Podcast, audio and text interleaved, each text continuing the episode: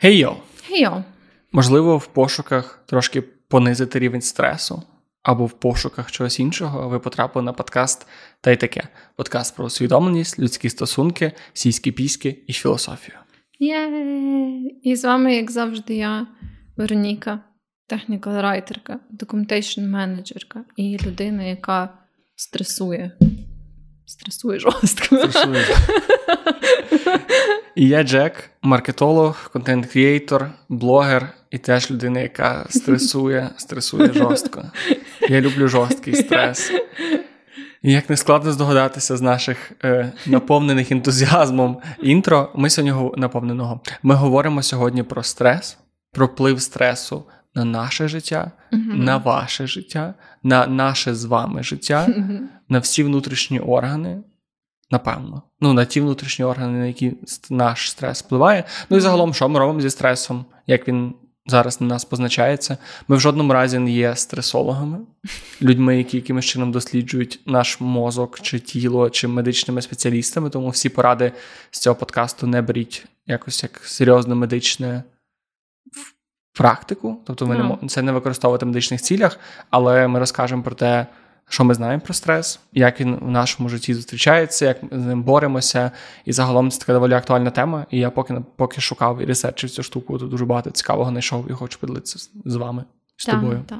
І, і з вами, і з тобою. ну, але перед тим ми, звісно, що будемо говорити про всякі важні штуки, як там скоротки і так далі. Все те, що дуже подобається людям. Головне, що подобається нам. Та бо що це за подкаст? Якщо ми навіть не можемо говорити про те, що у нас нового стало в житті, це дуже стресовий подкаст. А стресові подкасти нікому не потрібні. Ну, от, власне, що теж так думаю. Е, що те сталося в новому житті? У мене стрес. Е, я декілька десятків, мені здається, випусків тому, більше десяти випусків тому, ще коли ми в тебе записували вдома, ці подкасти не було цього всього сетапу. І я дуже необережно був висловився одного разу про сантехніків. Угу, Якщо детальніше, я сказав, що всі сантехніки уїбани. Це, Там- це темна пляма. Так, і одна наша неслухачка, людина, яка власне послухала цей єдиний випуск і сказала, що після цієї фрази про сантехніків вона не готова нас слухати, і мене е, закенсила ця людина. І я погоджуюсь з тим, що ця теза, що всі сантехніки уїбани, я не розділяю, її, є класні сантехніки. Але чомусь в моєму житті з майстрами дуже сильно не щастить, тому що цього разу не сантехнік, окей, але елект... я викликав електрика. Яка ситуація? Нам треба було повісити чотири лампи. Вони різні, то ми замовили із юску, в нас же всі кабеля виведені, треба було просто щось їх повісив, ми живемо без ламп. А я, на жаль, не вмію. Здається, треба пора навчитися, але я не вмію ці всі дротики вставляти. Я ще лампу ніби закрутити можу, але я не знаю там плюс-мінус земля, я в електриці взагалі не розбираюся. І ми вирішили, що треба замовити електрика. Нам порадили електрика. Людина, людина, яка нам це порадила, сказала, що всі майстри, яких вона замовляла з цієї контори, номер, який вона нам дала, дуже класні. Всі були супер класні, але щось. Нам це не спрацювало. Коротше, ми замовили електрика, лайфхак від одразу від мене. І не замовляйте майстрів такого типу, такого типового типу в п'ятницю ввечері.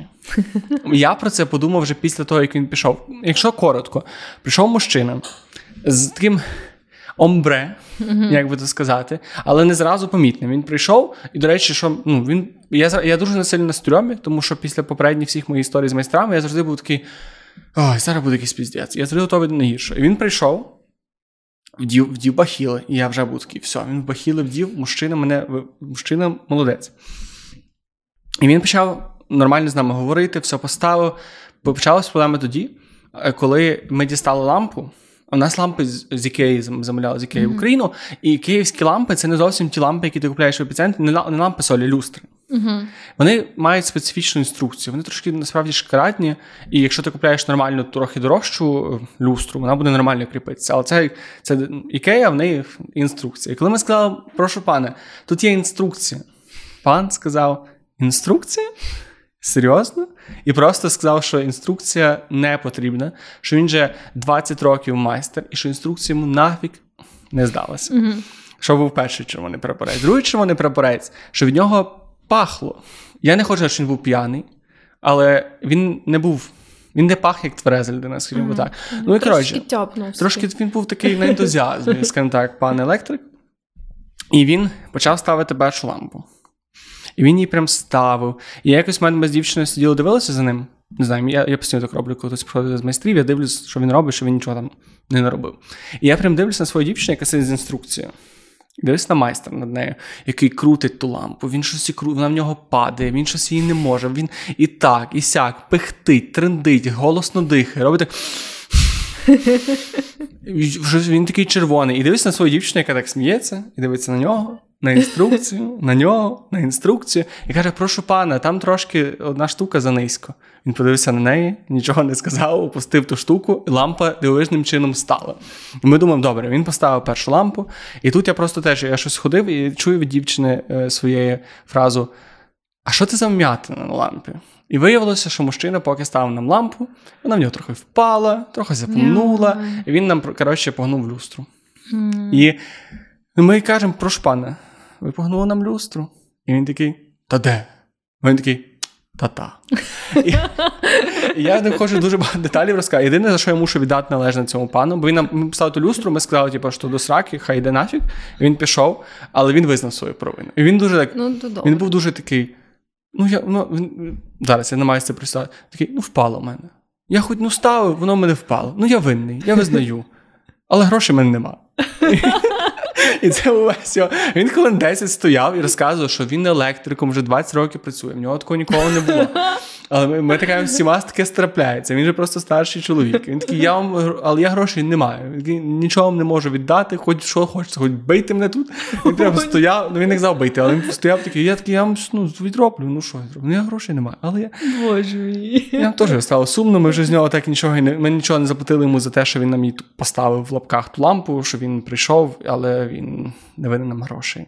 І я далі шукаю, ми далі сидимо без ламп, і я далі шукаю електрика. І я просто розумію, що мені страшно замовляти майстрів, тому що я тупо не викупаю, як знайти у Львові майстра, якогось електрика, сантехніка, ну більш нікого не викликав, і бути впевненим, що це прийде адекватна людина, твереза, яка подивиться інструкцію і зробить по інструкції. Здається, це тільки коли тобі конкретно називають якусь людину. Мені теж не здається. просто компанію, а прям дають номер телефону якогось конкретного чоловіка.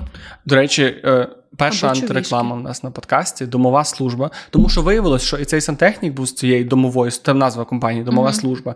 І потім оця штука, яку ми знали, це теж домова служба. Ну, домова служба, наскільки знаю, ну і взагалі такого подібного плану. Штуки вони просто мають купу так. майстрів, і, і вони ти, просто того першого це як пощастить. Мені здається, я теж колись викликала домову службу, і там були нормальні Ем, майстри, але е, ну, це просто лотерея. Це реально, ну, якщо е, тобі дають прям е, телефон якоїсь конкрет, якоїсь конкретної людини, яка добре там справилась. З якимись задачами і так далі, то тоді хіба що це більше Ну, це невірно. просто. Якщо я вже так би я хочу знайти якийсь сервіс майстрів, Нехай я вже навіть дорожче заплатити з них, навіть так не знаю, в два рази дорожче, бо переважно це не є. Це дорого, але це не супер дорого. Я готовий заплатити більше, щоб мені зробили нормально, і я не можу нічого знайти. Так що, якщо в когось є номер електрика, ну я я досі нуждаюся без жартів. Так що таке? І це мене викликало стрес. Ну так, да, звучить стресово, насправді. Що в тебе? Я теж е, ну, зараз про стрес багато історій. А взагалі хотіла сказати, що було дуже гарно, що ми зробили лайв-запис. От, е, І я прям дуже втішена, що е, в нас це вийшло організувати, і що люди прийшли. і Взагалі було класно, мені дуже сподобалось. Я, наприклад, дуже гарно провела час. Так, Я також. Хоч дуже я був дуже Хоча себе почував найкращим чином, бо я ще ніяк не можу війти від грипу, але це було дуже приємно. Ну, ну, то було класно. Е, Я думаю, що ми ще щось е, в майбутньому теж будемо е, робити такі події час від часу. От, Тим більше у нас тепер вже є досвід, а досвід то найцінніше. Але в цілому я хотіла сказати, що ем, мене е, дуже сильно нервує те, що вже почався період гідравлічних випробувань у Львові. Mm-hmm. І я прям в, вчора, здається, чи поза, позавчора, я була прям дуже зла через це.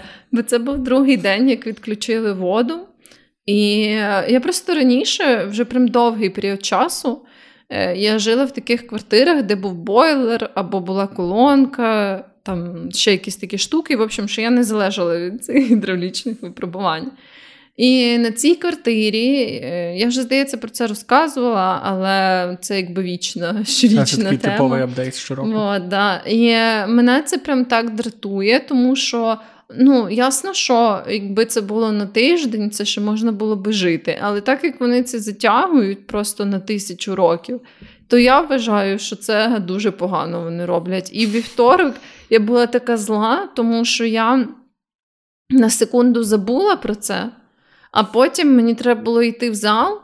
І я зрозуміла, що замість того, щоб зробити свою таку стандартну штуку, що я бігаю на пробіжці і потім іду зразу в зал. Тобто я не бігаю на біговій доріжці, коли там хороша погода і всяке таке, я собі просто бігаю перед тим, як піти в зал. І я зрозуміла, що я не можу цього зробити, тому що мені треба спакувати все це гамно з собою. Знаєш, е, оці рушники, Мгм. капці, всі ці гелі для душу і так далі. І що тепер я якось е, знаєш, забула і потім задала, і мене це так роздратувало.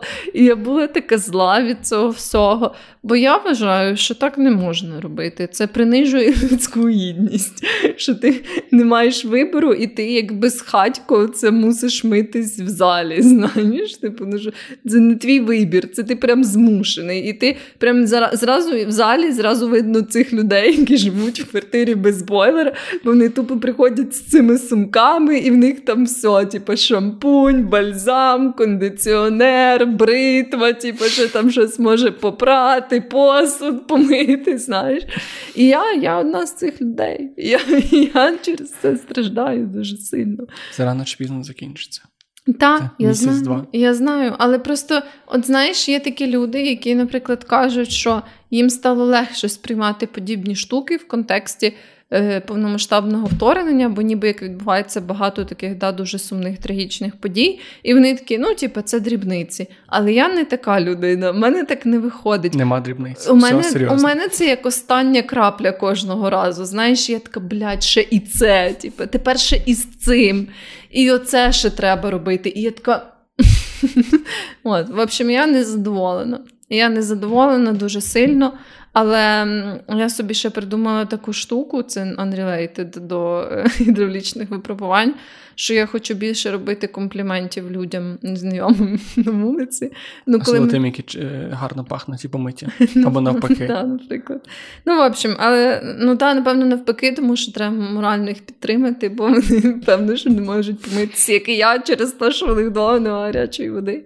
В общем, але я оце собі ще придумала таку штуку, тепер намагаюся її втілити на практиці. От, е, знаєш, як коли там людина і тобі щось не подобається, ну, незнайоме, наприклад. Там як вона вдіта, або е, не знаю, там її зачіска, або макіяж, або там ще щось. От, то е, я собі ем, вирішила, що буду робити компліменти так людям, в тому числі якби і незнайомим. Ти вже робила? Да, один як? раз. Ну, гарно було, мені сподобалося. До речі, було в той день, якраз як я була дуже зла. І я така думаю, знаєш, треба переключитись. Я похоже такий, це такий гарний бойлер. Ні, ні, я б зробила комплімент дівчині, яка працювала на касі в 7.23. От, і, е, бо в неї прям був дуже гарний макіяж, я зразу на нього звернула увагу, то так їй сказала. І вона дуже втішилась, це було дуже мило, і це, в принципі, мене розрадило. От, і я вже перестала так злитися сильно, як і злилась цей день. Ну і ще те, що там я подивилась на всякі гівки з котиками, знаєш, які Гівки з котиками. Це, так. це дуже хороший спосіб знімати стрес. От, да, тому так, але все ще, все ще я вважаю, що так не має бути. І ем, можна скільки завгодно говорити про те, що зараз, наприклад, повномасштабне вторгнення, але давайте не будемо найобувати себе, так було завжди. Навіть до 2014 року так було. Бо я пам'ятаю. От, але мені цікаво, що є якісь такі вроді міста, в яких цього не відбувається. І я не Всі решта міста. Ні, в Києві таке теж є, так. А я чому думав, що це тільки у Львові такий прикол? Ні, ні, ні. То багато де є таке, але є міста, в яких такого немає, і я не розумію, як так вийшло, що в якихось містах це є, а в якихось ні. В общем, але так не має бути. Це ми зіпсували предвиборчу кампанію садовому. Але ми вже псували і скільки років, і воно так ніколи не псується. Бо це вже не перший. Я думаю, що нас знайдеться вже люди, які слухали всі наші подкасти і чомусь пам'ятають наші подкасти. Найдуть ще три такі самі слово слово інтеракції між нами десь за ці три роки, мені Напевно, здається. Тому так. що я точно пам'ятаю, що ми вже це говорили колись минулого року, коли виключали воду. Да, да, да. Ну, але коли я переїхала на цю квартиру, це знов стало актуально для мене. А це якраз два роки ти здається живеш. Так, так. Мені так щастить, що я живу в завжди в квартирах. Ну, останні всі мої три квартири завжди мали оцей е, тепле, теплу воду. Оцю таку. Так звану. Не не можу не можу релейтнутися до цього досвіду. От. Ну, в общем, таке. Та й таке. Отже, стрес. Отже, стрес. У мене я хотів почати з того, з чого я почав свій research, тому що коли я почав шукати про стрес, мені постійно вибивало стрес і тривога, стрес mm-hmm. і тривога, стрес і тривога. І коли я дивився якісь поради по стресу, і загалом люди розповідали про стрес, воно якось ділилося на дивні категорії, тому що люди розказували дуже багато порад. Були такі, як не знаю, коли ти сильно відчуваєш стрес, тобі треба там. Сильно вдихнути, видихнути, робити всякі дихальні вправи, медитації. І я ніяк не міг в цьому всьому розібрати.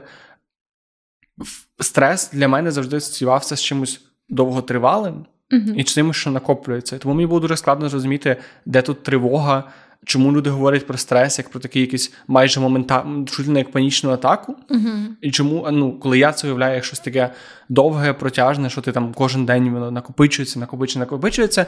І я, так як я знайшов відповідь, що по факту велика різниця між стресом і тривогою це те, що стрес. Воно може схоже відчуватися фізіологічно, але стрес завжди має причину, тобто цей самий стресор. Тобто стрес це реакція твого тіла і твоєї психіки на якусь штуку, яка викликає в тебе стрес. А тривога це коли у тебе реакція схожа на стрес, але викликана чимось абсолютно невизначеним. І якраз часто проблема тривоги в тому, що немає стресора, немає збудника mm-hmm. тривоги, в тебе просто є всі ці механізми, в тебе піднімається здається, Я не знаю, чи тривога піднімає кортизол, який є. Е, під час стресу, але це дуже схожі штуки. І що стрес він теж може бути короткотривалий. Він може mm-hmm. бути це, коли в тебе буквально там не знаю, не знаю, зараз хтось забігає в кімнату, починає кричати, то в тебе цей момент буде короткотривалий стрес. І він може розтягуватися там на на середньотривалий і може потім бути довготривалим. Тобто це mm-hmm. одна сама реакція, просто розтягнута в часі. І я просто цим поділитися, тому що я це та штука, яку я цілий день сьогодні не міг знайти і зрозуміти. І... А хронічний стрес. Ну, я читав, що і загалом я буду багато посилатися на такого дядька Ендрю Хюбермана. Uh-huh. Ви можете його знайти. Я не знаю. Я не знаю, як він загалом, але я послухав це його в нього є дуже класний подкаст про стрес. І там він розповідав, що він ділиться, бо він сам нейро, нейробіолог. Uh-huh. І він розповідав, що стрес ділиться на три частини. Тобто є короткотривалий, середньотривалий і довготривалий. І короткотривалий це може бути там від п'яти хвилин, де як я розказував, uh-huh. до там одного дня. А середньотривалий це від одного дня до декількох тижнів. І все, що більше декількох тижнів, це вже довготривалий стрес. Mm-hmm. І наче що найбільша якраз проблема стресу це те, що він, от коли він входив в довготривалу фазу. Тому що тоді він найбільше найбільше шкідливий, і тоді всякі неприємні штуки, які він е, сприяє твоєму організму, тоді вже починають відбуватися. Прикол. Дуже актуально зараз для українців. Ну, я теж про це думав, що наш стрес вже відбувається скільки. Да. Дуже довго. Дуже і довго. я насправді відчуваю, прям, я вже про це казала. Я прям відчуваю, як він знищує мене. Так дуже драматично звучить, але я прям реально це відчуваю. Я прям реально відчуваю, як все гірше, знаєш, типу в мені, типу в моєму тілі, в моєму ментальному стані uh-huh. з часом. І це так цікаво, тому що ну, цікаво, цікаво е, з точки зору, що е, я якось завжди думала, що, наприклад травма війни да, в мене асоціювалася з тим, що ну, з якимись такими прям. Е, Такою виживальницькою поведінкою, умовно, да? що там, наприклад, ну як були там ці історії про е, покоління наших бабців і дідусів, да, і там всі, наприклад, казали, ну та бабця там збирає дуже багато продуктів, або типу, не може викидати їжу через те, що вона там пережила е, голодні часи, да, або голодомори uh і так далі. Ну і це Е, ну, Не зовсім травма війни, звісно, але е, певного роду такі да, все одно штуки пов'язані з виживанням, так само, як там, коли е, не знаю, після війни, е, після активних бойових дій, там у людей є, можливо, якийсь ПТСР, да, і щось і тригерить його, або вони просто там, можливо, бояться якихось там голосних звуків і так далі. В общем, для мене це все було зрозуміло. Але в мене воно проявляється, ну, це якийсь постійний стрес, він нищить мене якось по-іншому. Він, Я розумію, що він просто, знаєш, так ослаблює, ніби як всі всі слабкі штуки, які в мене були. Він просто їх дуже сильно. Якось е, ну, підсилює, напевно. Тобто, е, я, наприклад, розумію, що я там стала набагато тривожнішою. Да? Uh-huh. І в мене якісь прям з'явились всякі різні інтрузивні думки. Е, таких, яких ну, в ситуаціях, в яких я раніше ніколи не тривожилася, як, наприклад, перед поїздками. У мене тепер часто буває таке, що я коли десь ну, там, знаю, що буду довго їхати на машині, то у мене прям якісь інтрузивні думки, знаєш, як я попадаю в автокатастрофу, там ще щось. Хоча раніше я ну, про це ніколи сильно так не переживала. І ну як, я не те, що зараз аж так сильно переживаю, просто в мене навіть думки такої якось не виникало. Ну і багато з іншими якимись ем, подібними речами, що я ніби як це не стосується безпосередньо да, війни, тобто бойових дій там і так далі. Але я от помітила, що цей постійний стрес він ну, все-таки дуже сильно має на мене вплив, і так само зі здоров'ям теж. Бо е, ну, я прям відчула, як це постійно бути в цій такій напрузі і в цьому нервовому стані, і як ти реально помічаєш, як це проявляється в твоєму тілі, в твоїх м'язах, в якихось. Ем, в тому, як легко ти травмуєшся, в головних болях. Е, в імунітеті. Я до речі, подумав, що так. оця весна, і, по-моєму, осінню теж було, що я дуже багато чув, що люди хворіли грипом, що молоді люди. І я не знаю, це суто моя думка, я не маю ніяких даних, що це підтвердити. Але по своїх відчуттях мені здається, що ну, цього року грип був набагато популяр, ну, популярніший, набагато більш розповсюджений, ніж переважно. Мені здається, це ж признак того, що постійний стрес доволі сильно змі... псує імунітет. Так, так, є таке. Я, до речі, маю таку гарну картинку. Хочу сказати, на що може впливати стрес. Ну, я так Там розумію, що да, що ми говоримо більш про довготривалий теж в цьому випадку, але що він може спричиняти головні болі. І це, до речі, моя І моя теж. Моя Можемо зробити просто цей бінго. чек-лист або бінго. бінго да, да. Е, І в мене з головними болями прям дуже сильно е, вони стали частішими. Я навіть ходила до лікаря через це, бо ну, це прям не було аж так характерно для мене, але е, ну, Тепер це, типу, така штука, яка не так вже і рідко зі мною стається. І я прям е, уже знаєш, раніше, навіть якщо я хвилювалась, і в мене ну не те, що так часто було, що я там, знаєш, перехвилювалася, і в мене розболілась голова. uh А тепер так буває набагато частіше. От. І, Бо в мене раніше, наприклад, головну біль могло щось затригерити, але в основному там якийсь поганий сон чи щось таке. А тут я прям можу, ну типу, нормально себе почувати. Потім я собі ще додатково перехвилююсь через якусь іншу штуку, і я прям відчуваю, що в мене починає боліти голова. Mm-hmm. Мене дуже сильно після, якщо я дуже сильно фізично навантажуюсь, і при тому втомлений. Тобто, якщо я в мене може бути, що в мене дуже схоже є тренування там понеділок і наступний тиждень понеділок, вони будуть майже ідентичні по цьому, але суд, суд за рахунок того, що я там гірше спав або більше висна, виснажений, в перший понеділок в мене буде дика мігрень ввечері, mm-hmm. така, що я не можу без таблетки заснути, а другий день я прийду, мені буде нічого. Я теж це помічаю, що дуже сильно, ніби в мене мігрені завжди були, але завжди від такого дуже надмірного навантаження, коли там не знаю, піднімав, піднімався вгору і дуже біг. Мене таке mm-hmm. бувало, що я відчув друге дихання і просто забув про ноги, і просто біг нагору, і ввечері мене просто зламала mm-hmm. мігрень. А зараз це може бути від набагато більш якихось таких повсякденних речей. Да, це те, що я кажу, що ніби як знаєш, там могли бути штуки, які раніше з тобою ставались. Деколи, і це прям для мене, як і в ментальному плані, так і в фізичному. Просто знаєш, деколи щось тобі там заходило, і ти погано себе відчував ментально або фізично. А тепер це ніби як набагато легше затригерити виходить. І це, звісно, не дуже приємно. Ще ну, так теж логічно, що воно може погіршувати симптоми депресії, воно може викликати печію, стрес може викликати печію. До речі, тут прям є пояснення. Через те, що стрес викликає, ну, спровокує більшу виробітку цієї шлункової кислоти, і е, через то погіршується або з'являється печія. Е, Безсоння, що в принципі теж доволі такий частий симптом. А це, до речі, хотів додати, тому що те, що я чув, що якраз най... ну, загалом ми ще про це поговоримо, але стрес сам по собі він не є чимось шкідливим, це природня Так, реакція так. організму. І як можна один з найпростіших способів визначити довготривалий шкідливий стрес, тому що теж ти можеш стресувати навіть декілька тижнів, і це буде нормально. Наприклад, коли у тебе там екзамени, або коли в тебе там важлива таска на роботі, якийсь проект. Ти можеш стресувати декілька тижнів, і це не буде мати на тебе якогось довготривалого впливу. Але от коли вже щоб відчути, коли це стає забагато, то це власне тоді, коли погіршується сон. Тобто, якщо ти відчуваєш, що Мгм. твій якість твого сну і через стрес ти не можеш заснути, це перший дзвіночок про те, що це вже ну дуже дуже так не ок, що ти так багато стресуєш. Да, є таке.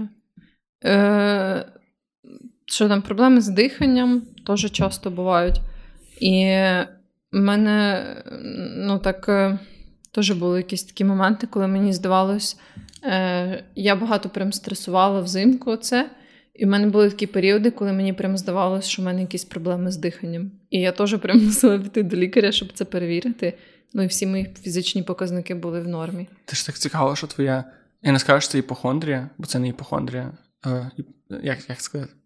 Те, що ти настільки чутливий до себе. Тому що мені здається, що в мене є більшість цих синдромів, але доки ти не сказала, що це є такий синдром, і він може бути зв'язаний з стресом, я ніколи не запідозрив, що щось не так. Да, я навпаки, я дуже чутливо ставлюсь до якогось дискомфорту в своєму тілі. Знаєш, тобто, якщо ну я звикла, що я себе відчуваю ніби як добре фізично в своєму тілі, і коли в мене щось починає оце нити або боліти, або прям постійно ну, в мене з'являється якийсь той чи інший новий симптом, якого в мене раніше не було. Мене це починає якось ну так дестабілізувати, бо я якось погано переношу дискомфорт у своєму тілі, знаєш. Я тепер не знаю, чи це просто вже старість починається, чи Але це вже стрес. Ну, мені здається, що стрес насправді ну, більше має сенсу, тому що я, наприклад, ну прям не скажу, що в мене якось сильно там.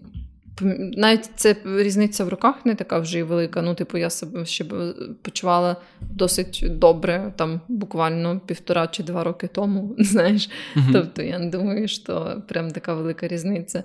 Я думаю, що це більше реально стосується стресу. Ну і такі речі, як там проблеми з диханням, бо я прям дійсно відчувала проблему, але м, крім факторів стресу, в мене нічого не було такого, що могло її спричинити. Хм. Вот, е, тому да, потім що там збільшений ризик е, серцевого нападу, відчуття загалом, що твоє серце дуже сильно б'ється. Тож мені здається, така часта штука. Підвищується цукор, підвищується тиск, може боліти животик. От. І що там ще з такого бінгу ще залишається? Ем, низький секс-драйв. Е, ну, того, що теж логічно, в принципі, ти відчуваєш себе стресованим, змученим. А мені здається, це, до речі, не всіх людей. Ну так, є що- такі люди, які прям навпаки. Мені здається, ще другу я попадаю в протилежну категорію. Бо я навіть пам'ятаю на початку війни, на початку повномасштабного вторгнення, е, якраз дуже багато людей говорили про те, що багатьох пар була ця ситуація, коли одна пар- партнера або партнерка взагалі в неї лібідо просто зникає через те, що відбувається така хуйня, а в іншого партнера воно максимально збільшується, тому що твій організм такий часу мало, ти розмножуєшся або зараз, або більше ніколи. І в нас теж так вийшло. Я був оцим мужчиною, який хотів розмножуватися, і це, це було важко. Тому мені що в мене стрес навпаки. Такий він створює це таке відчуття. е, Зараз або ніколи. Так, так. Ну і це, і це, це ніколи не приємний. Такий це як, я не знаю, як, як в дитинстві, е, коли ти живеш з батьками в дуже тісній кімнаті, і вони постійно вдома, і тут вони пішли на 20 хвилин, і ти такий зараз або ніколи. У мене є ця можливість, якщо я її втрачу, то це буде забагато стресу. А я, до речі, навіть якось і не знаю, як в мене. Мені здається, в мене рідко прям пропадає секс-драйв. Е, ну, на початку війни е, я відчувала, що. Ну, е, але мені здається, теж дуже важко це відокремити від того, що ми жили великою кількістю людей в малій квартирі. Знаєш, тобто, ніби як не було особливо умов, типу, для того, щоб ніби як в принципі там займатися сексом, і відповідно через те, що це якось ну, було взагалі тяжко, тому що ми ще й постійно ходили то в підвал, то в ванну, то ще кудись. Тобто, це знаєш, навіть не було таке звичайне життя в оці перші місяці, Мгм. коли ти міг типу, навіть просто якось усамітнитись і так далі. От, тому ну, я пам'ятаю, що мені ем, довго не не хотілося ні сексу, ні мастурбувати, нічого. Типу, але я не знаю, ну наскільки це було би так само, якби, наприклад, ну умовно, просто ми б були, знаєш, в нашій там квартирі, і всяке таке, і було б ніби як багато вільного простору і часу, і так далі. Mm-hmm. От е, тому не знаю, але навіть в якихось сумних подіях. Дуже або інших стресових, мені здається, що Ем, Не знаю, в мене теж не сильно пропадає секс-драйв. В основному через те, що для мене це, знаєш, така ну, легка приємність, ніби як знаєш, типу, що не так же й багато зусиль треба докласти для того, щоб отримати ці приємні відчуття. Ну, типу, і що сам процес приємний і так далі. Це ніби як знаєш, з'їсти якісь солодощі чи щось таке. А до речі, цікаво, я жодного разу не знаходив інформацію про те, що секс допомагає зі стресом. Так, да, я теж не впевнена. Але по ідеї. Ну, так би мені здається, що якщо ти займаєшся сексом, то напевно, що в тебе виробляються теж ці гормони, знаєш, які там серотонін, окситоцин і оці всі такі гормони, які змушують тебе почуватись добре. То значить, по ідеї, це доволі по непогано. Ну, але я я чомусь не знаходив в всіх цих списках. Не може так як з алкоголем. Тобто люди дуже часто думають, що алкоголь допомагає при стресі. А, да, і до речі, читала е, в цій статті, яку одну з я читала про стрес, там писало, що серед нездорових механізмів, е, які людина може використовувати, щоб порати зі стресом, може бути різкий секс. Різкі, напевно, не знаю, що саме вони мають на увазі, можливо, без контрацепції. Або на краю будівлі я зразу подумав, щось таке, або там в людному парку, де ти можеш побачити. Ну, можливо, але це такий, вроді, ну, не зовсім нездоровий механізм, якщо ти просто в парку сексом займаєшся. Але ні, якщо, ну, якщо ти без контрацепції, ти... там знаєш, таке. Ні, ну ти, ти, різні ризики, я маю на увазі. Там ти більше ризикуєш бути побаченим, ну, схопленим ну, поліцією, всяке таке, а тут ти ніби ризикуєш отримати проблему на 18 років. Ну так, або статеве захворювання і так далі. Ну, але так само з алкоголем. Цікаво, що я теж постійно, ну, скажімо так, е, в моїй юності, в моєму дитинстві серед батьків і старших людей дуже превалювала ця думка, що о, ти собі стопочку, пум. Sorry, і воно тобі поможе. Але алкоголь, мені здається, май... я не зустрічав річ ситуації, коли алкоголь може бути рішенням. Плюс під час стресу, якщо тобі алкоголь допомагає, то ти маєш дуже високий шанс з часом почати бути залежним. І що загалом так. стрес дуже часто є причиною того, що люди підсідають на наркотичні речовини, ну чи алкоголь, чи куріння, тому що ти ніби асоціюєш оцей швидкий дофамін з якимось ну, з якимось зовнішнім чинником, з якимось наркотиком, і потім просто кожен раз, коли у тебе стрес, воно мало того, що у тебе є ну, ця депривація від до цього наркотику, в тебе ще додається стрес і відчуття того, що це тобі відреліває цей стрес. Тому це, напевно, найгірше, що ти можеш зробити, це пити, коли ти або вживати наркотики. Я, до речі, помітила, що я от від е, початку повномасштабного, бо це почався реально найбільш стресовий і найбільш довгий стрес в моєму житті.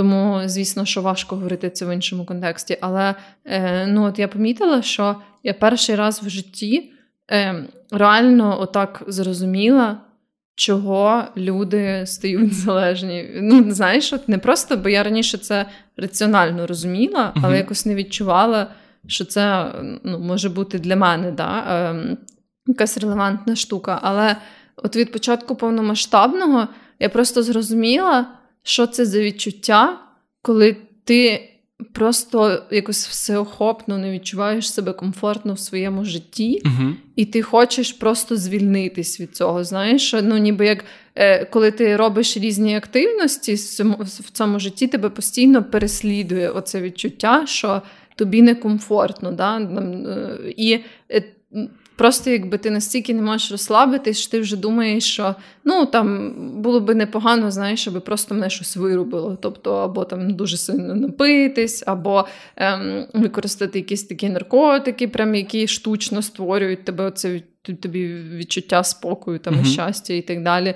От. І я от перший раз реально зрозуміла це бажання, тому що до того ну, всі причини мого стресу вони були ну, такі доволі повсякденні і над такими, якими можна було працювати, тобто якось їх вирішувати і так далі, або просто там дати цьому час, да, коли це була якась одноразова травматична подія, і воно все якось кращило. І тут от реально я перший раз зрозуміла, як це, коли в тебе якась така умовна безвихідь, що тобі погано, якби у власному такому середовищі та житті. Ну, але теж ясно, що коли я про це говорю зараз в контексті себе, це не означає, що моє середовище погане. Да? Просто оця постійна небезпека, оце постійне відчуття, що ти живеш якби серед війни. Ну, воно мені все. Робить некомфортним, да? навіть тоді, коли я по ідеї мені комфортно, я все одно десь е, глибоко це відчуваю.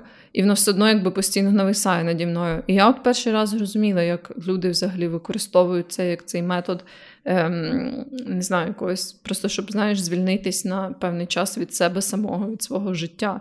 От. І та, це важко. Але ну, і я через то, якби е, ну, не знаю, не, думаю, що напевно зараз, як ніколи, там, наприклад, для українців, то е, треба моніторити свої відчуття, свої якби, е, свої ставлення до алкоголю і наркотичних речовин. Бо мені здається, зараз як ніколи легко е, почати аб'юзити ці всі штуки. Зараз мені здається, що бо теж ми завжди ми це завжди говоримо про нашу таку тилову. Тиловий стрес для людей, які або демобілізуються, або прийдуть після перемоги назад. Мені здається, що в них це, це ще важливіше. І цікаво, що mm. ти спокійно це прекрасна заміна будь-яких наркотичних речовин для боротьби зі стресом. Це просто близькі соціальні контакти. Mm. І загалом просто приємна комунікація з друзями, близькими людьми, якесь таке більш-менш оцей здоровий спосіб життя і здоровий спосіб соціального життя. Це краще працює. І ну, було насправді це дослідження в Штатах проводили після війни в Афганістані здається, чи в Іраку, ну не пам'ятаю після конкретно якої саме, що вони досліджували військових, які е, повернулися з війни, і досліджували людей, які ніби поверталися в самотність, грубо кажучи, mm-hmm. їх не було близьких соціальних контактів, і людей, які поверталися в сім'ю, там не були діти, е, дружина, в них була все ну, здорова сім'я, то ну там ризики того, що причому що sorry, там ще був нюанс, що дуже багато з них вже було е, сиділи на наркотиках під час війни. Ага. Тобто дуже багато людей, які поверталися, вони з, з них сходили просто через те, що mm-hmm. вони потрапляли в соціальне mm-hmm. становище. Ну і цей тому я кажу, що наркотики це завжди дуже поганий спосіб боротьби зі стресом. Але так само алкоголь. Да. Ну, алкоголь такий самий. Ну я просто не коли кажу наркотики, алкоголь теж mm, туди ну, додаю. Так, я теж так думаю, що ну, в здорових дозах і так далі це все.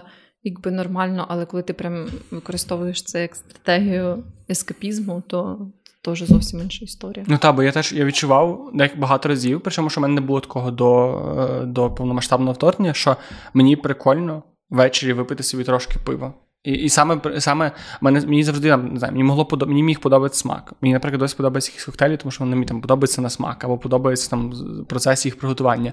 Але саме це відчуття, що мені кайфово сісти, пограти гру і при цьому випити пиво, щоб розслабитися, оце мене якийсь мене дуже злякало. Хоча я відчуваю, що воно не було якимось таким всеохопним, і що воно не було якимось таким як першим кроком. Хоча ну, ж таки, коли те, це коли це перший крок, ти ніколи не відчуваєш це перший крок. Так, та. мені здається, що взагалі. Ну, я не можу сказати про українців і українок як пласт, да, якийсь соціальний, бо я не бачила якихось досліджень, але суто по моїм таким загальним враженням суб'єктивним, мені здається, що люди зараз, ну, українці в Україні, вони е, ніби як набагато схильніші стали вживати алкоголь і е, вживати його більше, ніж завжди. Знаєш, типу, або там, ну прям е, так, щоб бути на підпитку, або прям. П'яненьким, бо е, в моєму оточенні раніше алкоголь це була взагалі така, прям уже можна сказати, трохи зустріла штука. Знаєш, mm-hmm. і деколи ну там Ем, При тому, що я теж небагато вживала, ну і в принципі небагато вживаю алкоголю. У мене могло бути таке, що там десь ми виходимо компанією, і там я і ще якась одна людина да, замовляє якийсь алкогольний напій. Ну і це не було нормально. От, І так далі. Просто тепер я помітила, що ну. Уже не так багато людей, знаєш, просто ігнорують ну, там алкоголь, такі просто та щось не хочеться. Ну, більше і більше, ніби якось так стало м, поширеніше, напевно, собі там пити півас е, під якісь повсякденні справи. І так, коли ти сказала, теж це помітив. Не за собою це помітив, але теж, але ну я просто моє трошки себе відділяю в тому сенсі, що в мене в сім'ї дуже багато було проблем, особливо в дідів. Ну, типу, на щастя, в молодших ні, там, але типу, мій один один дід е, помер, по суті, через це, і другий дід зараз ще живий, але завдяки цьому, скажімо так, mm-hmm. то мені ще це дуже завжди стресовує. Я завжди навіть коли просто можу чоловік собі пити пиво, сижу і думаю, все, я алкоголіком стаю. Тому я себе трохи відділяю від цього. Я розумію, що в мене трохи призяти ставлення до себе і свого алкоголізму, але там мені здається, що це, але знову ж таки, це нормально. Я не хочу, щоб ми зараз звучали як моралізатори, які кажуть, що не пити ніколи алкоголь, та, та, особливо зараз. Ні, я теж кажу, ну і я сама вживаю зараз алкоголь, та й раніше вживала і так далі. Я просто думаю, що зараз треба екстра обережно і чутливо до себе ставитись. Тобто, ну постійно, ніби як задавати собі питання, чи ти дійсно якби добре себе почуваєш після цієї дози алкоголю, чи ти дійсно якби ем, просто собі там розслабляєшся, і чи не робиться тобі гірше потім в майбутньому mm-hmm. і так далі. Ну тобто, ці всі такі речі, які ніби як ем, допомагають тобі оцінити, наскільки токсичною або ні є якесь певне явище в твоєму житті. Я теж не кажу, що просто відмовитись від усього, тому що це може бути небезпечно. Але так, ніби як робити оцей такий чекін з собою так. періодично. Ну, Мені ще здається, що я от просто зараз думаю. Про про це про, загалом думав про цей наш подкаст, і наскільки ця тема лягає в нашу концепцію. Я розумію, що, напевно, ми не не, не той подкаст, який мав би бути першоджерелом Е, освіти про стрес, і я надію, що він для вас не є. Але, але... хіба ми взагалі є якимось першим? Так, я просто про це хочу нагадати. Я просто про це думаю в контексті того, що ми зараз нею обговорюємо тилову ситуацію і стрес в тилу, ніби трошки ігноруючи через те, що ми не маємо досвіду ближче до фронту. Але я просто sorry, я веду до того, що це якщо ти зараз, будучи в відносній безпеці в Україні на на, ну, на заході України, у Львові, так як ми зараз, не можеш нормально оцінити свій рівень стресу. Бо я теж цим хворію. Я зараз часто ігнорую свій внутрішній стрес. То мені здається, що це для суспільства не ок, тому що це ускладнює потім людей, які повернуться, або які зараз е, які є вимушено переселеними внутрішніми особами, які там зараз на фронті, на нулі, чи ну, чи просто в, в ЗСУ. І тобто, коли вони повернуться, якщо ми в такому комфорті свого існування не можемо оцінити свій рівень стресу, то мені здається, що це буде ще складніше для цих людей. Тобто, якесь оце Можливо, прийняття так. того, що стрес на нас їх впливає на всіх рівнях. Тобто, бо я теж я постійно говорю про свій стрес і розумію, що я схильний його принижувати саме через ну, через те, що ми живемо зараз в відносній безпеці. Можливо, я себе так виправдовую, а можливо, це має має сенс. Це ну, вже ну, це вже не знаю. Я більше дивлюсь це е, в контексті того, що ну ніби як. Не знаю, кожен контекст важливий. І для мене, наприклад, важливо, то, що я, можливо, фізично не так сильно постраждала. Ну, взагалі, по факту, не сильно постраждала від е, подій, пов'язаних з повномасштабних. А Але я відчуваю, що моє життя прям стало суттєво, якби його якість дуже сильно погіршилась. Відповідно, кількість мого стресу дуже сильно зросла. Ну і не знаю, типу, для мене це знаєш важливо, що ну і такий досвід є. Я думаю, що це не рідкість. От, І просто ніби як все одно, ну нема іншого життя в тебе, да? нема uh нема іншого е, контексту і так далі. Вже як сталося, так сталося, якщо ти відчуваєш себе хуйово навіть з тим, що сталося. то... Так, мені просто саме хочеться провести якусь нитку, щоб подумати, як це все, як це зв'язується докупи. Як, типу, ну, тобто, як, як оця взаємодія між Я думаю, це нашим зв'язує так, і... типу, що нас всіх дуже сильно поїбало. Ну і, і так, я до цього що нормалізація прийняття того, що ми всі живемо в стресі доволі сильному і доволі довго на всіх рівнях. Тобто, не казати, не казати, що однозначно є є однозначно градація стресу, але не не знецінювати жодну з цих сторін. Мені здається, просто корисно для того, щоб загалом якось так. проводити оцю так. таку ментальну так. роботу на суспільну. Так, звісно. А, е, Ну і так, я думаю, що можемо ще поговорити про способи того, як ніби якісь рекомендації, які дають, е, щоб впоратись зі стресом. Я ще хотів сказати одну штуку за рахунок стресу. Ми говоримо, ми постійно говоримо про стрес, як про щось. Ну, ти чуєш стрес, і завжди слово, яке йде біля стресу, це як з ним впоратися. Але мені здається, що от те, що я для себе трошки перевідкрив і переусвідомив, і те, що я для себе зараз буду намагатися після цього подкасту, після ресерчу, який я зробив, імплементувати в життя, це переставити, перестати ставитися до стресу як до чогось конче негативного. Тому що, як ми говорили, довгий стрес, коли ти в ньому дуже довго і в тебе є чіткий збутник, не можеш нього позбутися, це однозначно негативно впливає на тебе. Але сам по собі стрес це ж не є якась якийсь вірус, який залазить в твоє тіло, коли ти погано. Це ж не є це ж не є щось, що роз'їдає тебе зсередини. Вона нас часто є така теза, що тез, що тез, що е, стрес причиняє всі проблеми. Що ти через стрес в тебе все погане, і в нас і ця така е, стигматизація стресу присутня. І вона має сенс, але я хочу вернутися до того, що стрес як механізм це така штука, яка насправді може бути корисною для тебе. Ну, і коротко, короткостроковий ну, стрес це що? Це просто реакція твого організму на збудник. Причому, що цікаво, що він універсальний, тобто це може бути фізичний збудник, це може, тобто стрес однаково. Працює як механізм, незалежно чи в тебе може бути, може бути грип, на тебе може наскочити лев, ти, я можу зараз почати з тобою сваритися, це може бути соціальний, ну будь-який вплив. І він ж для того, щоб тебе максимально мобілізувати, і щоб ти там не знаєш, що на тебе. Максимально мобілізувати. Так. Е, що якщо на тебе наскакує лев, стрес дозволяє тобі швидко, ну, максимально швидко відскочити, чи не знаю, чи чи прийняти свою смерть від лева. Або коли ми з тобою сваримося, то, то стрес дозволяє мені мобілізуватися, стати в стійку і, і оперкот, перепрошую, дозволяє мені якось краще е, мобілізуватися в ресурсах.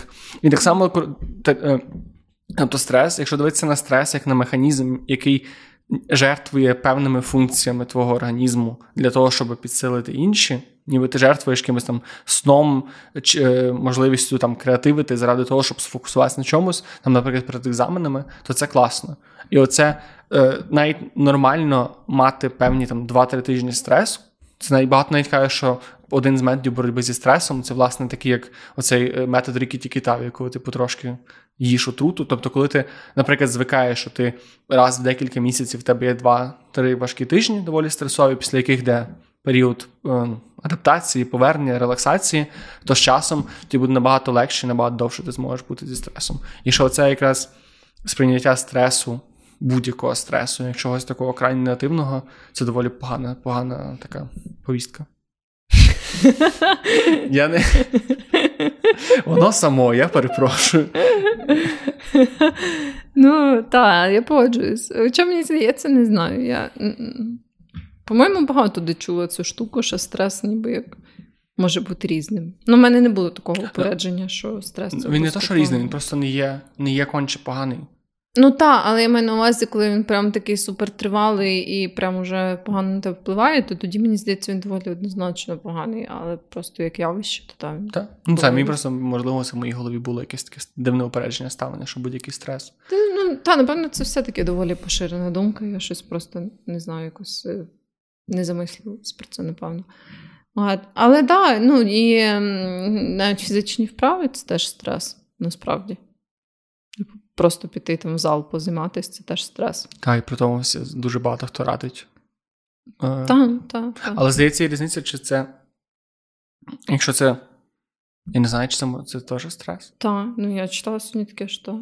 Але просто мені цікаво, як ти можеш зі стресом вилікуватись. Ну, бо фізичні вправи, фізичне навантаження дуже часто радять при стресу і там короткотривалому. Ну так, мені здається, це якраз через те, що воно короткотривале, і воно спричиняє потім оці всі такі ніби як руйнівні процеси в твоєму організмі, та? але потім ти якби відновлюєшся. Якщо маєш умови якби добре відновитись, то це робить тебе сильнішим. Хм. Просто він починає здаватися.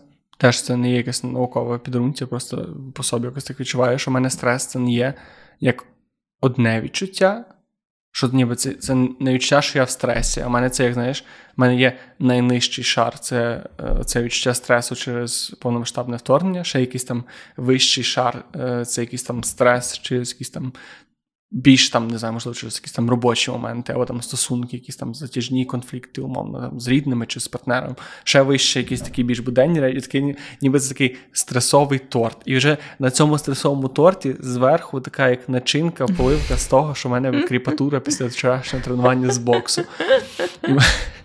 І я не знаю, чи в цьому є сенс. Ну просто в, та, в такому ключі. Е, от Просто це це для мене пояснює цю штуку, чому при стресі допомагає стрес у вигляді спортивного навантаження. Бо я чомусь, коли уявляв собі спортивне навантаження, яке допомагає при стресі, ти уявляв, що ти така виходиш собі поплавати, а побіг. Щось таке дуже легеньке, але що типу мобілізує твій організм. Але по факту ти можеш вийти і бачити якусь станову тягу або тягнути сотку від грудей, і це доволі стресово для твого організму теж. Ну так, да, да, це вже правда. Стресовий торт. Як такий Наполеон, Наполеон Блін, стресовий тривога. торт. Це да, це просто десерт, який описує моє життя. Як як Шрек. Шрек був як цибуля, багатошаровий. Може, До речі, може, може, це не торт, а цибуля. стресу. Стресовий торт мені якось більше Мені теж більше подобається. А мені десь цибуля краще, відповідно, бо я частіше плачу від стресу, ніж від цибулі, ніж від торта. Ну так, да. але якщо це торт стресовий, то знаєш. Бо є ж печінковий торт. О. Добре, печінковий стресовий торт, мені здається, це найкраща аналогія. А, тому там, що, я думаю, ми можемо власне поговорити про те, як ми намагаємося впоратися з цим стресом. А як ти? Як я. Я просто, блін, я маю таке класне дослідження, але я щось цілий цілий подкаст, мені здається, що я нудю, і такий, а я прочитав там, а я прочитав там. Тому я хочу. Бо я щось я не міг боротися. Я розумію, що я не міг боротися зі стресом, що для мене завжди. Боротись так звано. Ну, в сенсі я не вмію давати собі раду зі стресом. І тому все, що я можу розповісти про стрес зараз, принаймні, це те мій спосіб зараз же імплементувати ті поради, які я пройшла. Я помітила, що знову ж таки раніше в мене були здорові всі механізми, того, щоб боротися зі стресом. Тепер вже якось не так. Ну, типу, що мене тягне насправді на якісь е, такі секс. дивні штуки. Різкий секс, да. Не, Насправді, в моєму випадку. Е, у мене е, в якийсь момент, але це не так, як треба робити. Це я просто розказую. Я вже, в принципі, перестала так робити. Я почала дуже багато купувати штук. Типу, і раніше е, в мене все було доволі сплановано. Ну, я я люблю спонтанні покупочки, але ну, в мене було так, що я собі там наперед на місяць, після того, як приходить ЗП, планую, які великі витрати в мене будуть цього місяця. І залишаю ще простір, так як я знаю, що я люблю спонтанні покупочки. Я ще залишала якусь таку певну не супервелику суму на те, щоб ще там можливо зробити якусь таку крупнішу покупочку, але спонтанно. Да? І для мене це працювало супер добре. І від початку повномасштабного, знову ж таки, так якби склалось, що я оце певний час жила Е, з родиною свого хлопця в іншому місті. Я, в принципі, мало чим там мало могла зайнятись, і е, там, якби не так було багато якихось штук. Е, там, в принципі, місто менше набагато, да, і там якби немає якихось особливо активностей, я там нікого не знала. Ну і покупочки це була така, знаєш, одна з легких звичайних розваг. Тим більше, що ну, мені реально треба було ще дозамовити якісь собі речі, тому що ми приїхали так дуже, ну як все відбувалось на початку повномасштабного, дуже хаотично, ти там толком нічого не розумів і так далі. От. І воно так почалось. І я поняла, знаєш, потім там щось таке оце гарне побачила, потім це. А потім Це переважно то. одяг? Все. Ну, якби в мене немає такого, що мене цікавило, що тільки одне, наприклад, тільки одяг. Але ну, всякі такі типу базові штуки, як там одяг, взуття, косметика, якісь прикраси, якісь штуки для дому і так далі. Mm. Тобто, все, що мені виглядало прикольно. От. І ну ясно, що я не купувала якісь штуки, які там не знаю, коштували. 50 тисяч доларів, да, там, чи щось таке. Але е, ну, я прям багато купувала. Прям багато. Прям в мене постійно в якийсь момент у мене було таке, що кожен день я робила якесь замовлення. Ну, тобто, uh не обов'язково на якісь прям, я ж кажу, великі суми. Це могло би бути там та ж якась штука за 100 чи 200 гривень, але тупо кожен день, знаєш. І в мене прям приходили і приходили ці посилки. От, І в якийсь момент. Е, Ну, я просто поняла, що в мене була якась оця така, напевно, підсвідома ментальність, як то, що знаєш зараз або ніколи. Типу, що завтра не гарантовано. І для чого, якби оце е, мені відкладати цю покупку на, наприклад, О, наступний місяць? Це як відкладене життя навпаки. Да, да. От. І я, ну... Ем... Доставлене життя. Sorry. Да. Коротше, дуже багато всього купувала. Але потім я оце десь, напевно, з літа 2022-го то я щось поняла, що вже щось щось не то. І я трошки себе степанула, знаєш, і повернулася до цієї схеми, яка була раніше. І зараз, мені здається, я вже повернулася десь на той рівень такого загального підходу до покупочок, який в мене був до початку повномасштабного. От, ем, Але так, да, це було дивно, але я прям відчувала, як. Е, ну, в мене прямо вже розвинулася ця потреба в тому, щоб відчувати оцю радість. Знаєш, радість від того, що я замовила щось mm-hmm. прикольне. Е, Але просто я зрозуміла, що вона е, власне не довго тривала. Тобто, ну, якби скільки там ти тішишся, якісь нові штуці, да, Все яку менше ти купив. От. Тобто, що це був такий собі спосіб. Але я навіть якийсь момент говорила про це зі своєю психотерапевткою, бо я була така, знаєш, що я. Після того, як ти заплатила за сеанс психотерапії і ну, купила то... собі пару сеансів психотерапії. Ну, то ні, один, але якби то для мене не приносить таке саме задоволення. Як... А мало би. Думаєш? Не знаю, але в якомусь довготривалому перспективі. Ну так, але це все одно не та така миттєва радість, що ти такий вау, купила психотерапію. З поштомату забрала психотерапевта, розпакувала вдома, така, що там? От, в общем, так. Але з, з таких здорових підходів, то певно, що для мене то найголовніші способи це просто ніжно ставитись до себе, їбланити тоді, коли я хочу їбланити, і не звинувачувати себе нічому. Дозволяти собі відчувати всі відчуття, бо я теж е, дуже злюсь, наприклад, коли я стресую, я більше дратуюсь ем, ну, легше. Да? Uh-huh. Мене легше роздратувати в тому сенсі, що мене починають дратувати взагалі якісь рандомні штуки інших людей, ну, які стосуються мене, да? що там якась була не та інтонація, хтось до мене щось сказав, або там е, я хотіла, щоб вони мене це запитали, вони не запитали і так далі. Ну, тобто е, я стаю така більш дратівлива, але я собі ну, дозволяю відчувати ці почуття. Ну, і я знаходжу цю межу да, між тим, щоб дозволити собі відчувати ці почуття, але не дойобуватись до інших людей, тоді, коли в цьому е, немає потреби безпосередньої. От. І так, я просто собі, напевно, дозволяю, якби в такі моменти, коли я прям реально відчуваю, що цей прям пік стресу вже дуже сильний в мене, то я собі дозволяю просто. Почелюнькати і робити просто ті всякі штуки, які мені подобаються, які мені хочеться. От Якщо мені хочеться там вийти погуляти, то я собі йду. Ем, mm Якщо мені хочеться там ем, походити, подратуватись, то я собі ходжу і дратуюсь. Якщо мені хочеться щось приготувати, то я готую. А якщо мені не хочеться, то я просто собі навіть п'ять днів поспіль можу замовляти їжу. Знаєш, ну тобто таке, то я Слухати якби... себе. Так, я типу себе ні в чому якби не звинувачую. Ну, але я і не роблю ніякої такої якоїсь там не знаю е- дуже диких речей. Типу, е- ну, в сенсі я там нікого не ображаю, нічого не порушую і так далі. Тому ну, мені ти легко нікого себе. не ображаєш. Ну або так, так. Да. Але в цьому плані мені доволі легко. А це, до речі, цікаво, тому що дуже часто є прям списки речей, які тобі знімають стрес, які допомагають зняти стрес. І дуже часто в цих списках речей, наприклад, біг. А я розумію, що я не люблю бігати страшно. Mm. І це теж одна з тих штук, мені здається, що люди думають, що є якась конкретна річ, яка зніме. Тобто, от не знаю, там я медитую, або я займаюся йогою, і це знімає мені стрес. І я пишу статтю про те, як я займаюся йогою, як мене знімається стрес, і це з величезною вірогідністю більше нікому не підійде. Тобто, да, я думаю, що це дуже така індивідуальна штука. Так. І суть в тому, що просто знайти штуку, яка тобі подобається. Це справедливо не тільки для стресу. В принципі, зі спортом класний де спорт, який тобі подобається, а не просто який ти хочеш робити. Але коли ти хочеш робити, якщо ти хочеш побороти свій стрес заняттям, яке викликає стрес. Це специфі... специфічне. Ну так, але теж дивлячись на якому рівні. Ну, але з всякими фізичними вправами в мене є така штука, що я просто пробую. Ну, якби якщо у мене є мій звичайний режим спортивний uh-huh. на тиждень, да? і коли я дуже сильно стресую, і я розумію, що я прям супер втомлена, я собі можу, наприклад, трошки його зменшити. Ну, там, умовно, я ж тоді побігаю не 4 рази на тиждень, а 3. Uh-huh.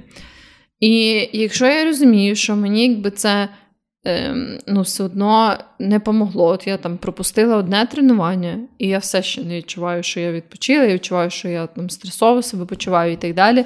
Тоді я пробую позайматися. Типу, я собі, е, наприклад, е, кажу, що я там вийду і попробую пробігти там 10 хвилин. Якщо мені буде дуже тяжко, то я просто піду додому або там просто зупинюсь.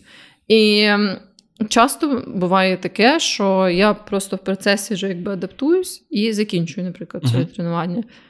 І навіть деколи буває таке, що я дуже класно можу позайматися. Тоді, коли мені здавалося, що я виснажений, взагалі нічого не хочу, і я роздратований і так далі. Але це тому, що ти вже знаєш, що ти любиш бігати. Так, так, так. Тобто, якщо я, наприклад, не люблю йогу, Ну, не дуже вона мені подобається. Переважно, ну, типу, я трошки можу, а довго ні. І ну, мені просто набридає, або мені не подобається. У мене я доволі сильно погано розтягнутий, і тому мені починає бути супер неприємно в цьому процесі. І я розумію, що якби в мене був сильний стрес, то оця порада позаймайся просто йогою, мені би не те, що не помогла. Ну, так, я теж не люблю, гірше. не дуже люблю йогу, тому мені так само. Ну і так само з бігом. Мені здається, якби я зараз пішов бігати е, під час стресу, то я повернувся ще більше злий, ніж ніж. Ну так, та, можливо, просто треба пробувати такі всякі активності, які не так легко тобі даються, уже, ну, коли ти прям в стані, якби так. відчуваєш себе таким наповненим силою. Так, ну тобто, тому важливо не дивитися ці всі. Е, поради, як я не знаю, що хтось не знаю, що нас люди такі роблять. Чи є люди, які в житті такі мені стресово, як зняти стрес? 10 я так роблю. І ти робиш прям те, що написано? Ні, я ну, просто просто цікаво. Я теж так роблю, але наприклад, деколи я гуглю, типу, що робити, коли тобі тривожно. Знаєш? Там щось таке. Ні, ну це має стане. Ну просто навіщо це будеш це робити, все робити просто ті речі, які там написані. Тому що дуже часто я зустрічав такі прям дуже жорсткі списки. Тобто там бігати, йогою займатися, медитувати, е, добре поспати, поїсти. Ну, добре поспати, поїсти, мені здається, універсальна порада. Але в плані якихось таких активностей, якщо тобі не подобається біг, якщо тобі не подобається ходити в зал, якщо тобі не подобається, не знаю, якась штука, яка яку там тобі радять, то мені здається, під час Та, для думаю, це... боротьби зі стресом це не варто робити. Просто спроб... такі спроби і помилки, і слухати себе. Так. Це, напевно, найкраще, що можна зробити. Мені дуже бокс поміг під час цього всього, тому що це не, саме не, не так бокс, тому що бити руками мені було приємно. Але бити ногами, Боже. Я зараз просто в мене ці тренування, коли в мене саме відпрацювання ударів, а не якась фізична просто активність, там, не знаю, бігати, ще щось. І в мене просто хвилин 15 б'єм ногою по груші. Я після того виходжу, просто таке відчуття, що я нова людина. Я просто перероджуюся, я стаю новим покемоном, Джеком спокійним, і просто мені потім це класно. О, прикольно. Так, ну і загалом для мене особисто е, ці єдиноборства показалися. Ну, при тому, що я зараз не не займаюся активними спарінгами чимось таким, тобто я не, не ризикую їбалом наразі.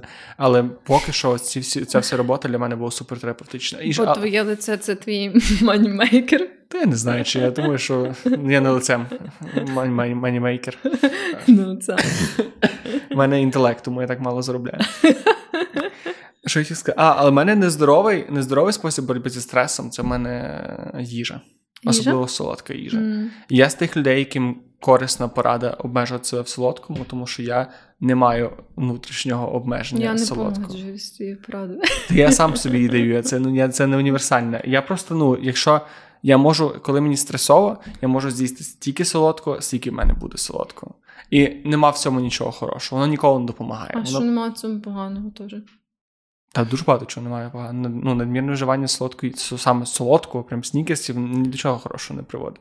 Ну, але якщо ти тако собі просто поїш снікерсів, скільки тобі хочеться, то не є погано. Але я ніколи ну. я можу не зупинитися, розумієш?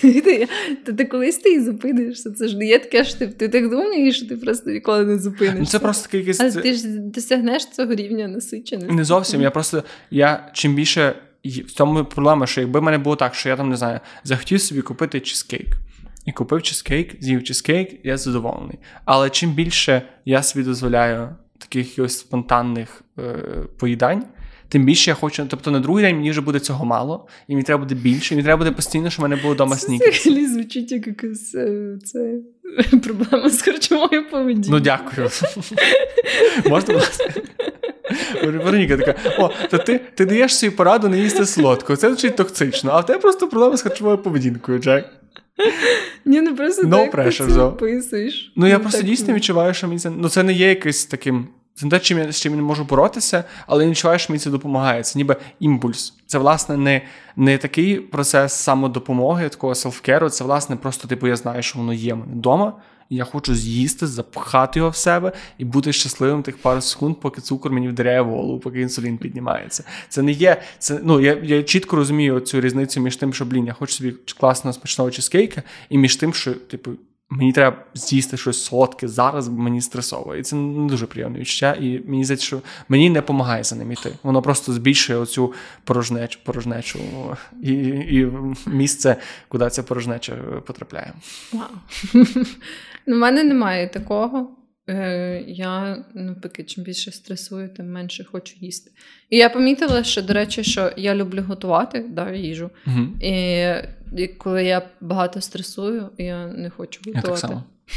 Або хочу, але ну, в сенсі, я просто готую першу імпалу. Так, так, я просто можу приготувати щось таке, просто щоб було, щоб поїсти. Але от оцього натхнення від процесу, що я така, о, а цю спеційку може сюди, а тут може тут додати uh і так далі. Ну, все те, що я люблю в цьому процесі, в мене зовсім немає на це натхнення. Я така, та якийсь там макарон, та й піде. Ну, я помітив, що в мене майже зі всім зараз почався. Я просто теж я не знаю, чи це в мене пік стресу, чи я просто вийшов з доволі затяжного грипу, але в мене зараз пік неконструктивного життя. В тому сенсі, що всі мої хобі зараз поставлені на паузу або на стоп.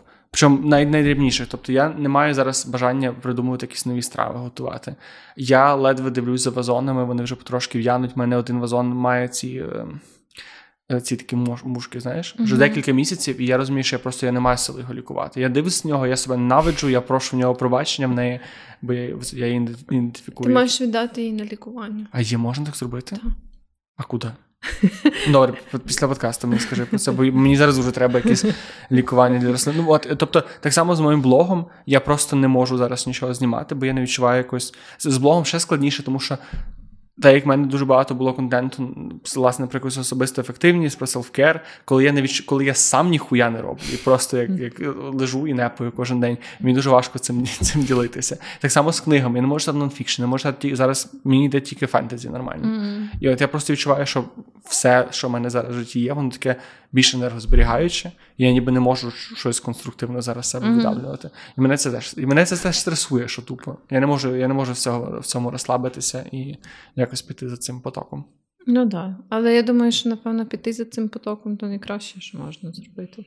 І мені просто дуже страшно, що він ніколи не зупиниться. Оце мене мене злякає це відчуття, що Оця прокрастинація не закінчиться. Деколи ти маєш досягнути дна, щоб відштовхнутися від нього. Є цитати з контактика. Просто Я, нарешті, читав таку прикольну тезу, яка зі мною зрезонувала, і якимось чином ну, за мені вона здається правдоподібною, хоча вона не є якось дуже наукова, що певним чином прокрастинатори часто стають залежні від стресу.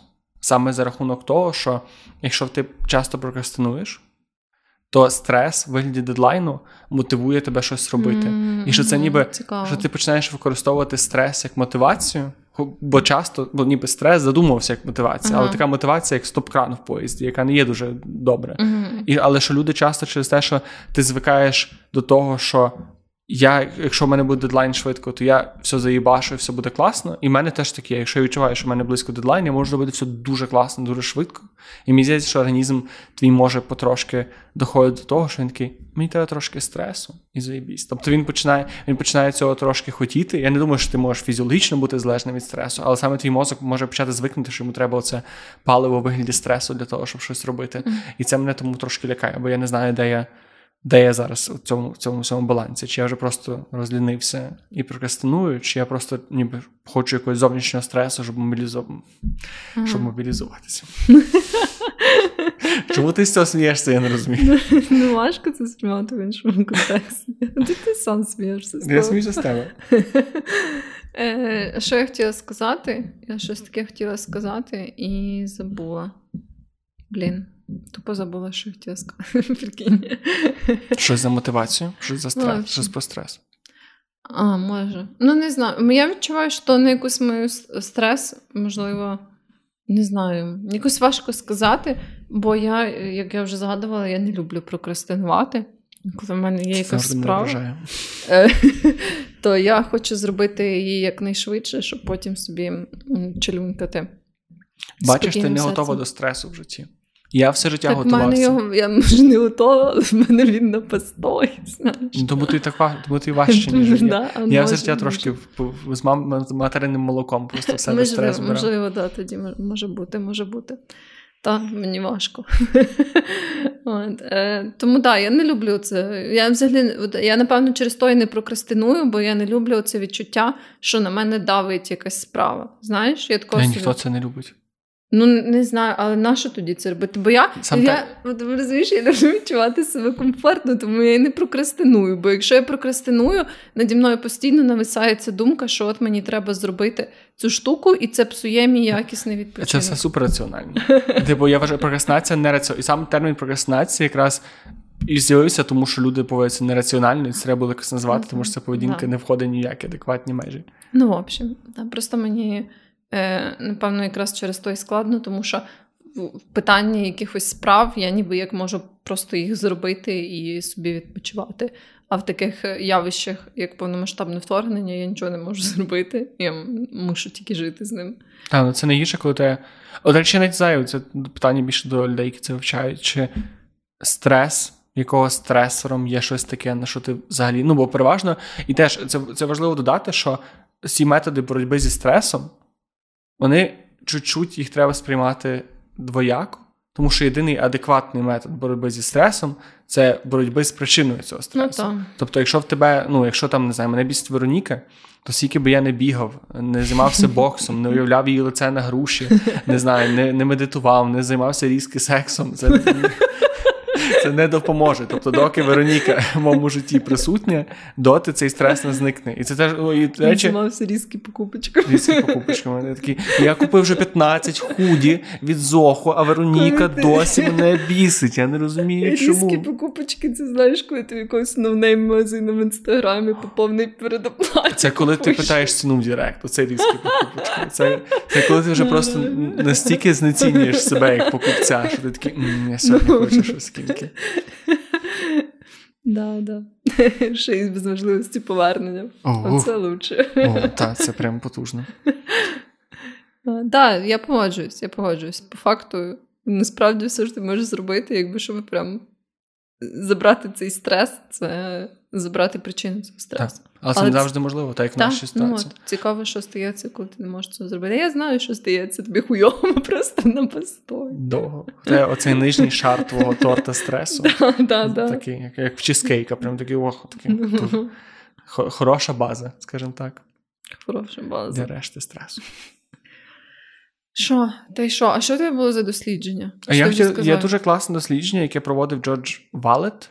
Бо там це 75 років в Стенфорді досліджували в Бостоні там щось більше 500 людей, і там дуже довго тривало це дослідження, і вони виявили 5 способів. Там взагалі доволі велике дослідження, його варто почитати в цілому, але там ніби така як вижимка, це 5 способів боротьби зі стресом, які вони виявили емпіричним цим способом, що найкраще працюють. Mm. І це передбачення стресу. І це там ми говорили про це на темі стоїцизму, що це ніби. Розуміння того, що тобі буде стресово, mm-hmm. От, тобто ти там не знаю, ти знаєш, що я хуйовий менеджер, і ти вже перед дзвінком з тим менеджером собі чуть-чуть уявляєш, того, mm-hmm. що ну буде залупа, буде, буде якась хуйова. І воно стається, і тоді тобі легше з цим справлятися. Це знову ж таки не вирішення проблеми, але це такий спосіб. Певним чином трошки зменшити цей стрес, коли він відбудеться. Друге, це е, стримування, і це найбільш контроверсійність. Вони ніби е, саме полягала суть в тому, що Якщо ти, наприклад, зараз от щось стається, і ти починаєш стресувати, наприклад, там не знаю, ти мене бісиш, щось мені я вже продовжу тему з тим, що Вероніка мене бісить, хоча ти мене не бісиш, так щоб ти щоб ти не надумала собі. Е, і, я коротше, буду через це стресувати. О, добре. От, І ти зараз стресуєш, і ти моментально на мене викидаєш, що я мудак, я тебе недооцінюю як хоста, не ціную тебе, всяке таке. Якщо вірити цьому дослідженню, вони кажуть, що це не найкращий механізм, а кращий механізм, коли ти можеш себе трошки абстрагувати відпочивати і почекати того моменту, коли там не знаю, прийдеш додому. Подумаєш про цю ситуацію, і тоді вже якось проемоціюєш. Тобто викинеш mm-hmm. ці емоції не не моментально, а трошки даш їм осісти в твоїй голові, асимілюватися і краще пропрацюватися. І це те, що я відчуваю на собі насправді на роботі, тому що в мене дуже часто буває таке, що мені людина пише, і я такий, сука, як вона мене заїбала, як вона кончена. Або ну, у мене дуже така швидка реакція, дуже негативна.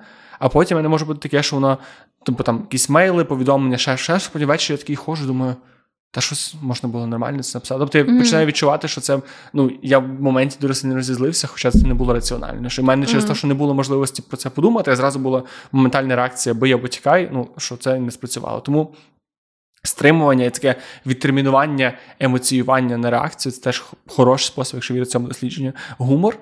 Mm-hmm. Ну тут посміятися постібатися. Мені здається, що ми, як нація, Собі з цим по... прекрасно справляємося. Пололірувати. Пололірувати. Лорейрувати, як казали. Е, сублімація це теж це коли там не знаю. Різкий секс. Різкий секс це сублімація. Читати книжки це сублімація, грати в ігри це сублімація, ходити з друзями на прогулянки це сублімація. Ну, будь-що, що якимось чином відволікає. І альтруїзм. Тобто допомагати. Mm. В нашому випадку це донат на ЗСУ, якщо ти відчуваєш. Ну і це насправді про тому, що це багато хто говорив що якщо ти відчуваєш сильний стрес через війну в тилу, то ти можеш донатити, і це ніби таким чином, але е, позбавляє тебе стресу. Але окрім того, що це логічно допомагає боротися з цим чинником стресу, з руснею, то це і в принципі допомагає з того точки зору, це як це певний альтруїзм. Хоча я не знаю, чи це можна вважати альтруїзмом в цій ситуації. Бо ти робиш це і для себе. А тобі допомагає ця штука з донатами? Так. Мені дуже мені, коли я відчуваю якийсь такий сильний стрес, то зайти просто в сторіс і прямо на всі, що я бачу, е, збори закинути там якісь там пару гривень, це насправді доволі mm, сильно допомагає. Цікаво, мені напевно щось не так сильно. Ну, мені здається, напевно, волонтерити більше допомагає, коли ти, власне, щось ну, можеш там, знаю, сітки поплести. Але все одно це, ну, альтруїзм точно це спосіб, чи ти відчуваєш себе альтруїстом, коли там донатиш, це вже mm. більше, напевно, від тебе залежить, то як ну, ти це сприймаєш. Так, дуже правда. Так. Ти що? До що будемо переходити до рекомендацій? Так. так. Таких не стресових. Це не стресовий був епізод? Ні, не стресовий. Ні, не стресовий. Просто про стрес, блін, що ми покривалися, а я хочу знайти рекомендації. Давай я тоді почну з твого дозволу. Так, так, звісно. Я теж е, ми почали з е, такого щорічного е, інтро. І я ще хочу зробити щорічну свою рекомендацію. Я планую кожного року робити цю рекомендацію, тому що зараз, віднедавна, почався нарешті сезон двох моїх улюблених речей на світі: лохини і спаржі. О. Я не знаю, де замовити лохину, на жаль, але я ж пересечу це питання. Ну, його можна купити в сільпо на на будь-якому базарі будь-якої бабки. А лохин, о, спаржу. Спаржу можна можна завести в інстаграмі спаржа. Я замовляв на спаржі Волині. Да, спаржа. Спаржа. У них, вони класні, у них до них є нормальний сайт, я тому брав в них. Mm. Але якщо ти ведеш просто спаржа, ти не йдеш дофіга всяких фермерів, де можна напряму купити прям спаржу. Вона зараз ну, вона зараз такою ціною, як вона буде найдешевша. Вона Це ну, не є найдоступніший продукт, але зараз найкращий час її купляти. І спаржа це просто моя любов. Її можна запікати, смажити, варити, тушити на пару. Все ж хочеш. Я її дуже люблю. Тільки пісиш потім дивно після неї. Так? Це ага. загальновідомий феномен. Мені здається, ми навіть його обговорювали. Я забуваю про це, це, але це багато чого пояснює. Дякую, що ти це сказала. Я ж думав, що зі мною щось не так. Ну, Бачиш, мінус одна причина, що стресувала. Але ти розумієш, що викупаєш навіть в цій ситуації, я не подумав, що щось не так. А ще коли ти сказала, я такий. А було щось не так. Тому для таких людей, як я, треба їм нагадувати, що стрес існує, і що ти можеш себе почувати погано. Так, спаржа це класна штука, так. я погоджуюсь. Тому зараз ну і зараз просто найкращий час. Блін, може теж стрес замовити спаржу Волині. Да, да. Е, я підтримую цю рекомендацію. Це класно, я її запікаю часто. Mm. Запечена мені прям дуже подобається. Е, я хотіла порекомендувати YouTube канал української креаторки. Е, вона називається MG Makeup Inspo. І це канал, бо я згадувала, коли ми говорили про український контент. Я казала, що мені не вистачає українського контенту. Це про ноготочки, про макіяж, про там всякі такі штуки. І от е, ця дівчина мені дуже подобається, тому що в неї дуже часто такі ем, яскраві макіяжі, бо ну, оце ж. Є оці два шляхи, да, як ти можеш робити всякі штуки, як там ноготочки і макіяжі. І я, очевидно, типу, людина, яка ем, рідко коли робить типу, оці природні натуральні макіяжі або природні натуральні ноготочки. Я люблю, щоб воно було якесь таке, типу. Яскраве або з якимось приколом і так далі. І от мені не вистачало того, що багато креаторок, яких я бачила на Ютубі або там в Інстаграмі, вони в основному так спеціалізуються на те, що називається нюдові макіяжі, тобто все в таких, типу, бежево-коричневих тонах, нейтральні доволі там. Помади і uh-huh. так далі. Що мені, типу, не є моїм персональним вподобанням. І от мені подобається ця дівчина MG Makeup Inspo тим, що вона робить оці такі ем, яскраві макіяжі з якимись приколами, з приколдесиками. Оце мені нравиться. Типу яскраві з приколдесиками. ну, от, Вона багато що малює, такі якісь всякі штуки. Ну, коротше, от. Е, і відоси в неї дуже прикольні самі по собі. От, е, І вона класна, то я залишу теж і посилання на її канал. Супер. Та все. Все, дякую, що були з нами. Не стресуйте. Залишайте нам приємні всякі штуки. в інтернеті. Всякі штуки. Там лайки, відгуки. А ще Вероніка каже, блядь, тому що ми другий подкаст підряд забуваємо сказати, що ми відкрили Патреон. Так? Ти тому сказала, блядь? Да, Так. да, тому Ми запустили Patreon. Посилання буде в профілі. Зараз це такий просто спосіб нас класно підтримати. Да. За велике дякую за згадки в подкасті і різні тіри. Ви можете ознайомитися з ними в, в самому Патреоні. Зараз там не буде якогось унікального контенту, але якщо у вас буде багато нас підтримувачів нас, тоді Ну, Там буде ранній доступ до епізоду, Так, а ще доступ. за більші гроші, то буде унікальний контент. Так, поки що ми не знаємо, скільки вас буде. Може, вас буде дуже багато, і ми Так, будемо прямо так. робити цілі випуски. Може, вас буде два з половиною людини, що ми будемо дуже вдячні. Але поки що, поки що це просто для, для людей, які дослухають наш епізод до кінця, хочуть нас підтримати і допомогти. Якщо вас там ви задонатили все, що хотіли на, ЗСУ і на інші штуки, то маєте ще можливість підтримати креаторів, Так, то так. це буде класно. Нам багато не треба, нам треба таке чисто верніться на таксі, а мені на, на снікерси, щоб я міг їх поїдати і не, і не жаліти себе. Так, ну але взагалі, звісно, що ми хочемо. Е... Захопити світ. Та. Але взагалі хотіла сказати, що, е, по-перше, так, що ми ще будемо переглядати ці бонуси. Тобто, те, що ви побачите зараз, ем, заходячи на наш патрон, це ще не остаточна штука, і залежно від того, там скільки буде людей, на якому тірі, ми ще будемо Забирати додавати. забирати, забирати все назад. От. А також, е, що ми будемо використовувати ці світ-світ грошики для того, щоб покращувати наш контент, придумувати якісь нові штуки. От, е, і придумувати якісь е, Ну. нові реалізації з технічної точки зору. Ну і робити частіше лайв-записи. Так, так, Тому так. що це теж коштує. От. Тому так. Да. Підписуйтесь на наш Patreon. Все, всім дякую. Гарного часу доби. Ви знаєте, що робити, коментарі. Ну, та знаєте, ви не малі діти. Так. Цілуйте в щочки. Ми вас цілуємо в щочки. Всім гарного часу доби. Па-па. Па-па.